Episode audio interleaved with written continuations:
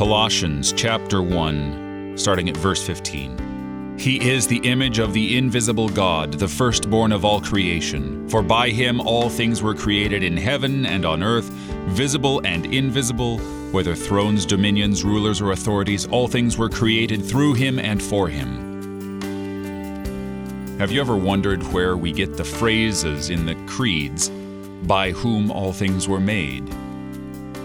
It's not just talking about God the Father, because in the beginning, God created the heavens and the earth.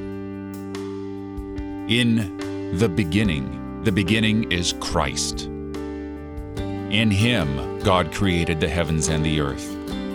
Because He is the image of the invisible God, the Father works through the Son. They work together.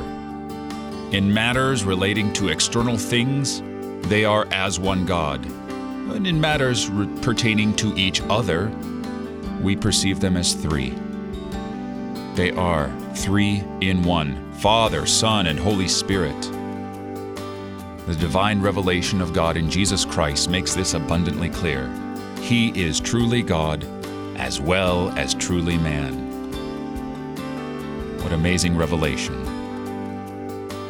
You're listening to Oratio, part of your morning drive for the soul here on Worldwide KFUO. Christ for you, anytime, anywhere.